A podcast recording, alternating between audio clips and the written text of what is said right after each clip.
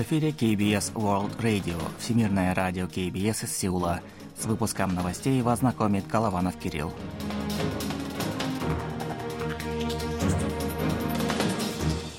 Основные темы этого выпуска. Президент Республики Корея встретился с главой Всемирного банка. Верховный суд Республики Корея принял решение по делу жертв трудовой мобилизации. Экс-глава МИД Республики Корея возглавила Азиатское общество.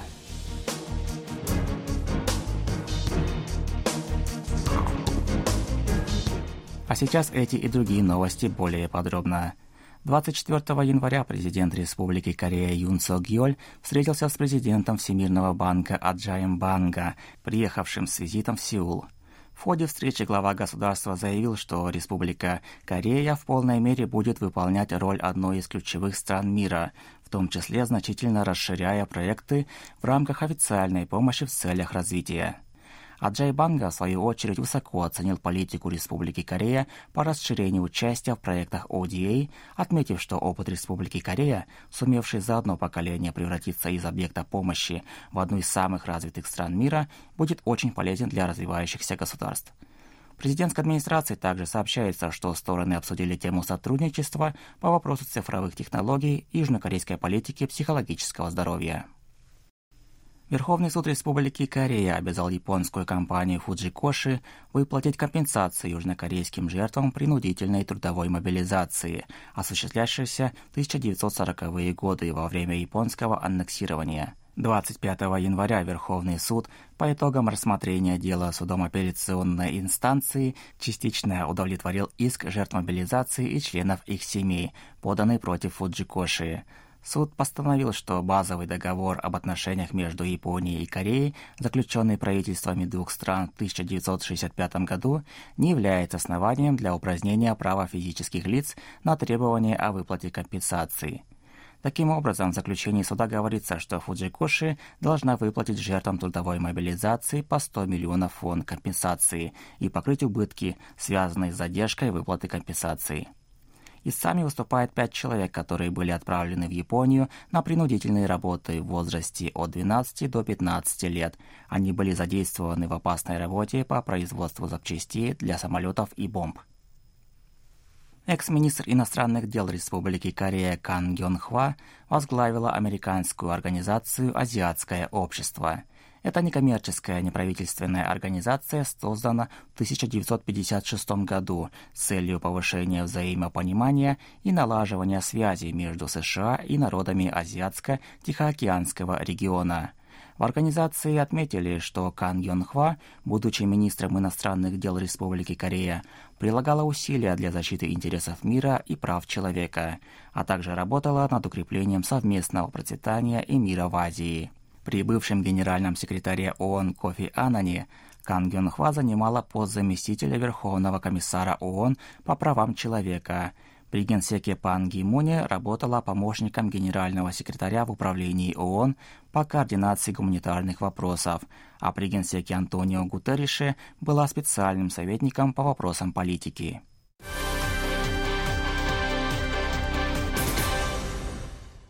Президент Республики Корея Юн Сок Ёль заявил, что с этого года откроет эпоху скоростной железнодорожной сети в столичном регионе GTX. Такое заявление он сделал 25 января в мэрии города Ыйджонбу в ходе дебатов на тему равномерного развития транспортной системы. Глава государства заявил, что повысит уровень жизни населения за счет решения проблемы неравномерного доступа к транспортной системе. Юн Сок Ёль сказал, что в этот день начинается строительство линии C в рамках GTX, эксплуатация которой начнется в 2028 году. Линия A будет запущена уже в марте этого года на отрезке от Сусо до Тонтхана, а в конце года она будет дополнена отрезком до Пхаджу через центр Сеула. Кроме того, к 2030 году планируется завершить строительство линии B между городами Инчхоном провинции Кёнгидо и Чунчхоном провинции Канвондо. Также президент сообщил о намерении удлинить линии ABC. Помимо этого, правительство будет работать над реализацией проектов по созданию линии D от Инчхона до Ванчжу провинции Канвондо через столичный район Каннам, линии И от Инчхона до Намянгджу через северную часть Сеула, линии F по кольцевому маршруту вокруг столичного региона. В прошлом году валовой внутренний продукт Республики Корея вырос на 1,4% по сравнению с 2022 годом. Как сообщили 25 января в Банке Кореи, в стране отмечен рост инвестиций в строительство и производственные мощности. В 2022 году в этих сферах фиксировался спад. Экспорт вырос на 2,8%, в то время как в 2022 году данный показатель составлял 3,4%. В производстве показатели выросли на 1%, в сфере услуг на 2%, а в строительстве на 2,8%. Кроме того, в прошлом году реальный валовой национальный доход увеличился на 1,4%. Индекс ожидаемой деловой активности BIS в январе этого года составил 69 пунктов, за месяц понижившись на 1 пункт. Это минимальный показатель за последние 11 месяцев, говорится в докладе Банка Кореи от 25 января. В обрабатывающей промышленности показатель вырос на 1 пункт, составив 71 пункт.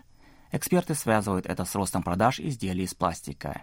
Между тем, в необрабатывающей промышленности отмечается падение индекса деловой активности с 70 до 67 пунктов. Причиной тому стало повышение ставок вследствие кризиса проектного финансирования в сфере недвижимости и ухудшение доходности из-за роста цен на сырье.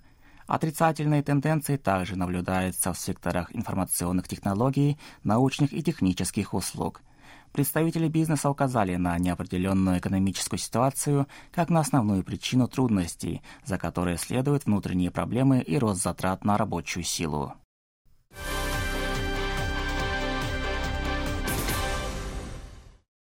С 24 января КНДР провела первый испытательный запуск стратегической крылатой ракеты нового типа «Пульхвасаль-3-31». Об этом 25 января сообщило северокорейское агентство ЦТАК. Военные не сообщают о месте запуска. Предположительный маршрут полета пролегал над Евпаторией к западу от Пхеньяна. Его протяженность не превышает расстояние двух стратегических крылатых ракет «Хвасаль-1» и «Хвасаль-2», запущенных Северной Кореей в 2023 году. Как полагают эксперты, «Пульхвасаль-3-31» представляет собой улучшенную модель этих двух типов ракет. Считается, что число 31 в названии является отсылкой к тактической ядерной боеголовке типа «Хвасан-31». Указывается, что испытание ракеты, которая находится на стадии разработки, было проведено главным управлением ракетостроения КНДР. Запуск не оказал никакого влияния на безопасность соседних стран и не имеет отношения к политической ситуации в регионе, подчеркивает СТАК. Также сообщается, что испытания проходили в рамках непрерывного процесса модернизации систем вооружения и являются частью штатных задач, стоящих перед профильными исследовательскими учреждениями. Ранее в Объединенном комитете начальников штабов Республики Корея сообщали, что Север запустил несколько крылатых ракет в направлении Желтого моря. О личном присутствии Ким Чен Ына во время запуска не говорится. С апреля этого года в течение годового периода Япония намерена провести 7 этапов сброса очищенной радиоактивной воды с атомной электростанции Фукусима. Об этом 25 января сообщило агентство Киодо Цусин со ссылкой на соответствующее заявление токийской электроэнергетической компании ТЭПКО. По данным ТЭПКО, в период с апреля 2024 года по март 2025 года в море будет сброшено 54 600 тонн очищенной воды. Предполагается, что на каждый этап придется по 7 800 тонн воды. С августа по ноябрь прошлого года ТЭПКО провела 3 этапа сброса воды с АЭС Фукусима. 4-й этап запланирован на февраль.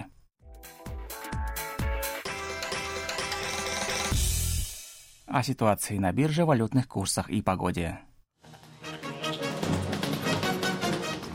Главный индекс корейской биржи Коспи 2470,34 пункта. Индекс биржи высокотехнологичных компаний Косдак 823,74 пункта. Валютные курсы следующие: 1336,5 вон за доллар, 1455 вон за евро. В Сеуле переменная облачность, температура воздуха ночью минус 10, днем 0 градусов. Это были новости из Сеула.